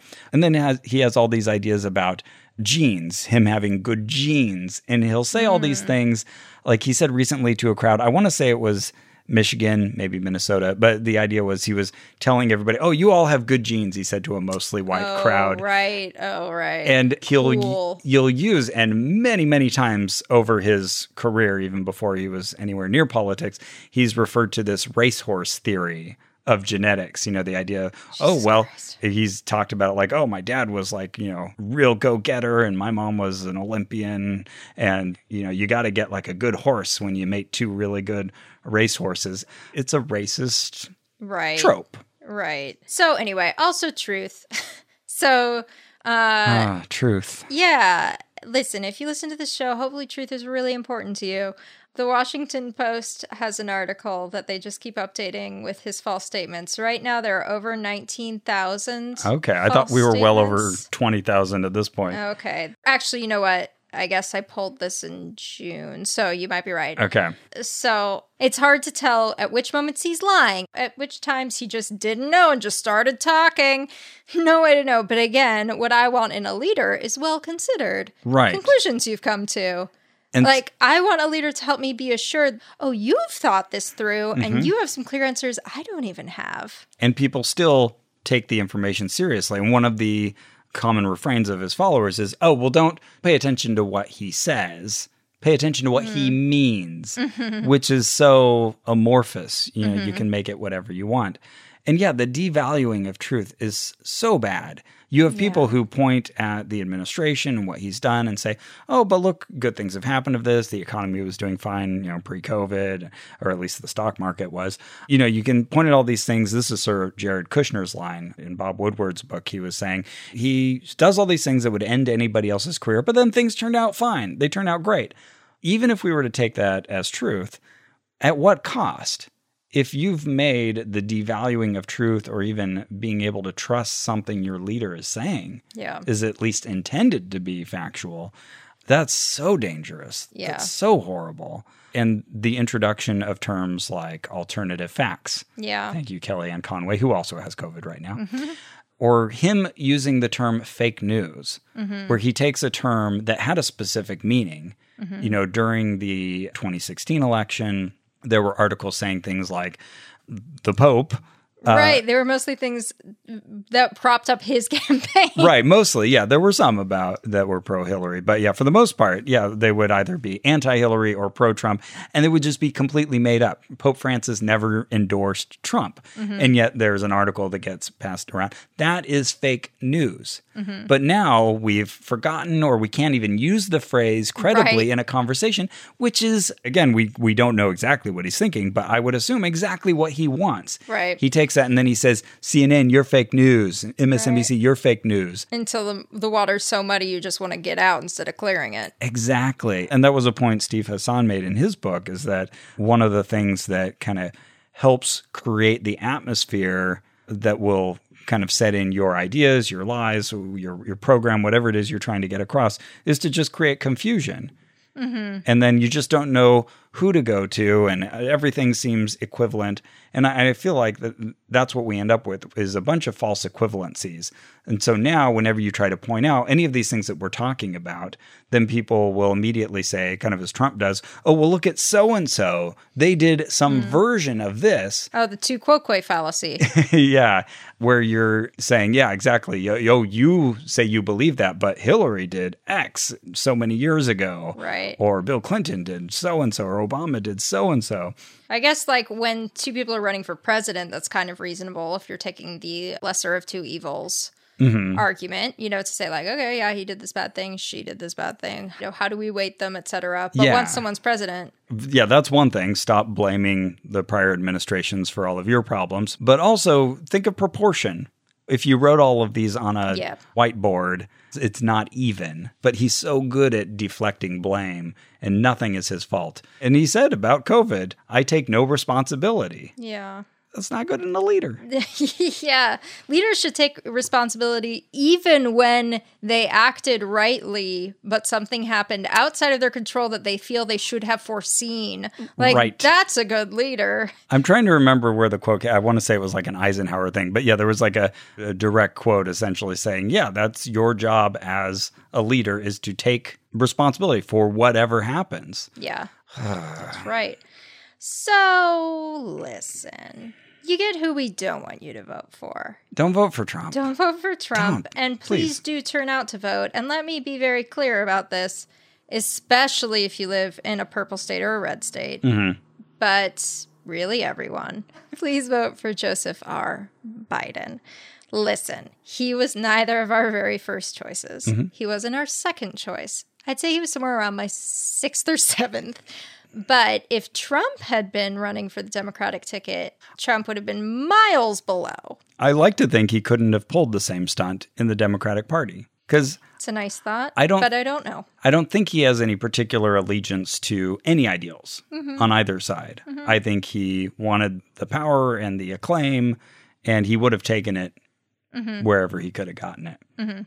Because in the past, he's acted like a Democrat with his supporting of candidates. Yeah. No way to know. Maybe the same thing would have happened. And then it would have been the job of the left to face facts and do the right thing. Another key heuristic that I keep in mind whenever I'm evaluating one of Trump's solecisms or actions is to flip it around and think, well, how would the world have reacted if Obama did the exact same thing? Mm-hmm. And I think it's just a good thing to keep in your mind every time you hear about like, whoa, you only paid $750 in taxes. Just do that in your mind and think, oh, I just saw a headline that said Obama only paid $750 in taxes.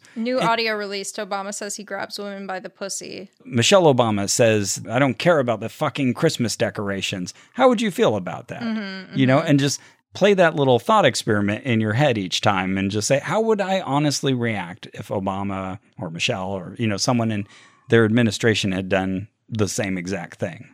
And then take that and realize that in reality, you would react twice as bad as that. Yes. Because even what you're playing out in your head is going to be colored by your biases. Indeed. All right. Well, anyway. What, are you done? About Joseph Biden. Oh, well, yeah. I know that there are probably a lot of people who are listening who are like, yeah, Trump bad, Trump bad, Trump bad. I agree.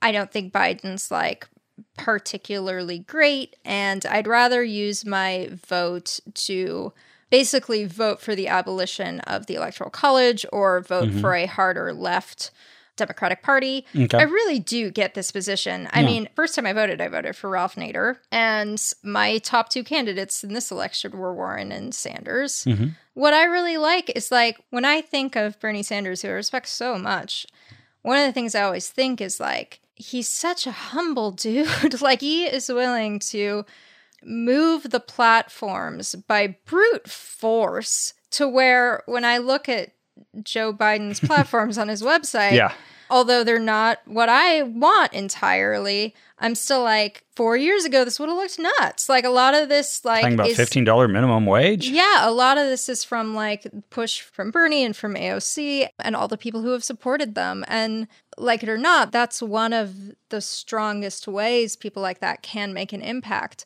And if you trusted Bernie or Liz to run your frickin' country, then maybe they have a good idea about who you should vote for. And they've made that very clear. Yeah. And those are people, I really do believe in experts. And those are two people who are, to use a phrase people usually use negatively, career politicians. Mm-hmm. But that also means that they know the system. They know where to make concessions and where to push. And they've pushed hard. And here we are. And now they know okay, and then at the ballot box, when it's down to two, you pick the best of the two. And who's going to give them a voice and a seat at the table? Yeah. It's not going to be Donald Trump. Yeah, indeed. And one good thing you can say about Biden is that he listens to people. He's open to feedback. He's moved on a lot of issues. He picked as his VP someone who really criticized him during the primaries. So, vote for Joseph R. Biden. Buy some Rothy's shoes, wear a Third Love bra, and we like you, whoever you are. We're glad you're listening. If you listen to this and you don't agree with us, first of all, good on you for listening. Getting this far, this was a long episode. Thank you. I mean, that's a huge thing, just being willing to listen to an opposite viewpoint, because we were very passionate and spoke our minds on this topic. And secondly, like you said, we care about you, we like you, and you have that space of grace to move. And we promise not to point the finger and say, aha, told you so. Truly, yes. If you've changed your mind about Trump, welcome. I really mean that. Welcome. But at this point, I do feel it truly is America or Trump. We haven't talked about his strange allegiance to Putin. Mm-hmm. We haven't talked about his faking of religious interest, you know, 2 Corinthians and all that. His encouraging of Second Amendment radicalism. And gun buying to the gills. We haven't talked about his multiple infidelities on his multiple wives, his proven paying off of a porn star and a Playboy playmate. There's so many things. Credible accusations of rape. Something like 24 credible accusations of sexual impropriety in various forms. All the way up to assault, yeah. And goodness, we haven't even talked about QAnon and all that. Yeah. To talk about another whole category of unreason conspiracy that has gone well beyond the anti-Semitic point of no return, to reference that new awesome chart that's out. You know, like if you're concerned about children being abused, well, Trump was very close with Epstein. And yeah, you can talk about Bill Clinton, but he's not in power now. Trump is. Mm-hmm. And he was a longtime friend, and he knew that he liked the young ones. We could go on for a long time because I think that's part of why he can get away with shooting someone on Fifth Avenue, as he himself said. It's daily. It's constant. It's a parade of new things to distract you. And I want a future where we talk about something other than Trump. Yeah. Where I don't have to read another 11 books that are about or in response to Trump's presidency. Mm-hmm. Can't we all just go back to a life where we enjoy news and hear about, I don't know, what used to happen? Oh, it used to be like Obama caught a fly. Right. He wore a tan suit. Oh, he's wearing a helmet. That's so effeminate. We don't want to go completely back to normal, though, right? Like we need to push, especially in this moment where climate change is like urgent. That's a really good point. It's not about regressing to the mean. Right. We need to seek out a new future with cleaner energy, and we've got to tackle all these problems that have needed attention these past 4 years and haven't gotten them. Right. If your house is on fire and you also want to have a beautiful garden, you're going to have to put the house out first before you build the garden. Yeah. This analogy isn't great, but I think you know what I'm saying, listener. So yeah, I know we spent a long time telling you to vote for Biden, please, and do not vote for Trump, for the love of all that is good and true. But I think it does tie in, and hopefully we made the case with a lot of the other things that we talk about, that we do really value truth and honesty and honest appraisals of facts. Yeah. Anyways, that's our case. If you're listening to this and you're genuinely, you're like, this is compelling. I still have this one reason I might still vote for him, and I feel like they haven't addressed it, and I really genuinely want to hear their input. You can write to us at info@onopodcast.com. Respectfully, I ask that if your question is, my mom says blank, how should I respond to her? Mm-hmm. You're the best person to figure that out. You're the person who knows your mom. And we already get a lot of emails asking for advice on how to deal with family members. We love them. We try to answer all of them, but I just want to put that out there that that's not what I'm actively inviting here. But if I am that person to you, if you listen to this show and you're like, oh, Carrie feels like a friend and she's asked me to do a thing I'm not prepared to do, I will talk to you. Email us. Nice. And just to give a note about that, because I think maybe a lot of people listening to this are in a position that we are, where you know somebody who is a Trump supporter and it's hard to bridge that gap and talk to them. I would say to that, start from compassion, start with your love for them. Make sure, again, that is how the conversation is happening, that they know that you care about them. And if you feel like you just can't do that at the moment, that's fine and understandable too. Just step away and wait for when. Because you can make the situation worse. Don't put other people in that situation where they have to be right in that moment. Mm-hmm. They will be. You have to be right and they have to be wrong, because exactly, there's only one way that's going to go. They will walk away convinced they did it. Well, Ross, what's the best movie you saw this year? This whole year? Yeah. Oh. So far. Oh my goodness. I'm just trying to go out on a high note. Yeah. Ross pulls out his log. Oh, you knew he had a log, people. So I have, yes, a diary of all the films that I've watched. You know what? This is related, but I just watched for the first time a couple nights ago, Wag the Dog. Oh, I've never seen it. It's relevant right now. The whole premise is that there's a president who's about to be reelected, and so he hires Robert De Niro's character, who hires Dustin Hoffman's character, who's a Hollywood producer, to come up with, this whole war to distract from him groping a young girl. Wow. So he can get reelected. Wow. And it's all about just like, well, if we say it, it becomes real. Mm-hmm. And it's pretty hilarious/brilliant. Goodness, the best. This is so unfair too, because I don't have an answer for you. Well, I'm going to sit here and blink at you while you figure it out. Oh, actually, you know what? I know my answer. Okay. What's your answer? Adaptation. Oh, I love that film. I had never seen it. Yeah. Oh, I just showed that to Andrew recently. Oh, yeah. Andrew and I are very much on the same wavelength in a lot of ways. We both love Orange.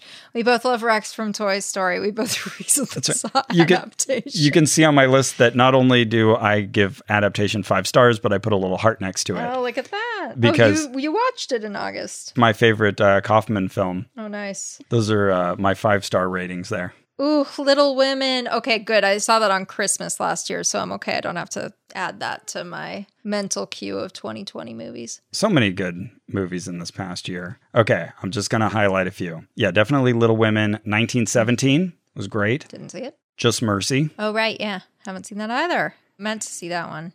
I don't know if it counts, but the Hamilton adaptation. Oh, it's so good. It's fantastic. Yeah, it counts. I'll say that counts. Okay. Those were some standout films. Nice.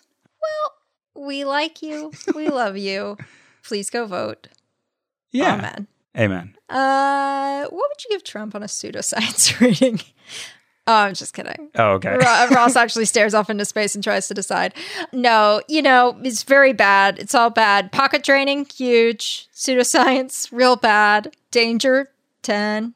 Yeah, all the bad things. Creepy, yeah. He's creepy. Yeah. Oh, very creepy. Well, that's there's it like for that. Our, Sorry, I was thinking of that time that he said something about wanting a piece of that ass about his daughter. Michael Cohen's underage daughter. Or to Mary Trump, his niece said, "God, Mary, you're stacked." Oh, right, when he saw her in a bathing suit. Oh, yeah, or when he said that he would be dating his daughter if she wasn't his daughter. Yep, really neat stuff. Well.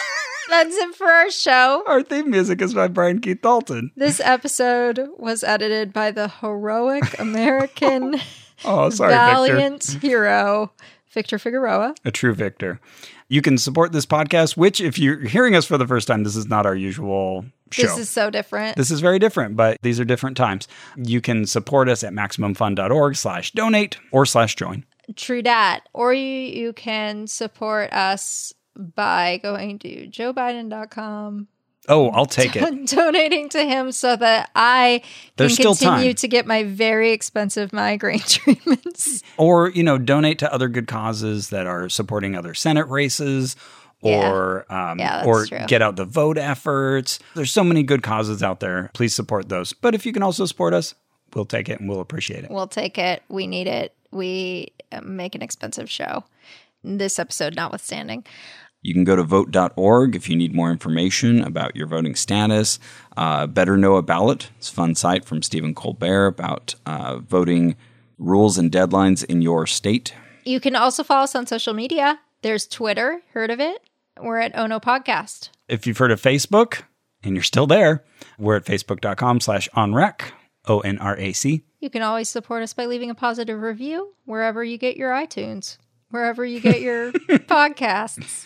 That was a genuine error. Whatever platform it is you use that contains the word pod or contains the word cast. You know what? Write it on your cast. That would be awesome. If you have a cast, please write us a message on your cast. Send it to us. Please write a lengthy review. That's going to happen before the banana. Yeah, that's probably right. No one's done this banana thing. Banana on a stick. Banana on a stick. Right on rack on the banana. Put the banana on the stick. March down the street carrying the banana. It's not too much to ask. Apparently. And vote for Joe Biden. And remember, if you give a climate denier 4 more years in the White House, why would anyone be surprised when more of America is underwater? We need a president who respects science, who understands that the damage from climate change is already here. And unless we take urgent action, it will soon be more catastrophic. He fails to protect us from the pandemic, from an economic freefall, from racial unrest, from the ravages of climate change. It's clear that we're not safe in Donald Trump's America.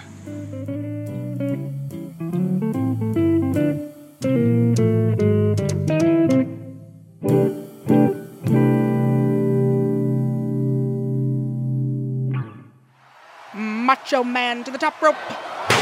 The flying elbow, the cover.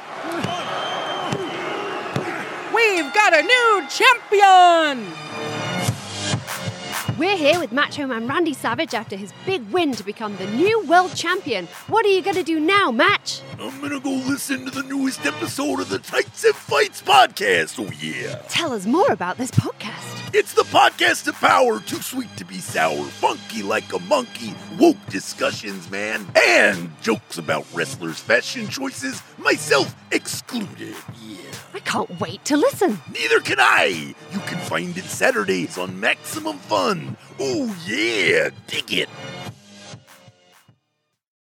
Hey, you've reached Dr. Game Show. Leave your message after the beep.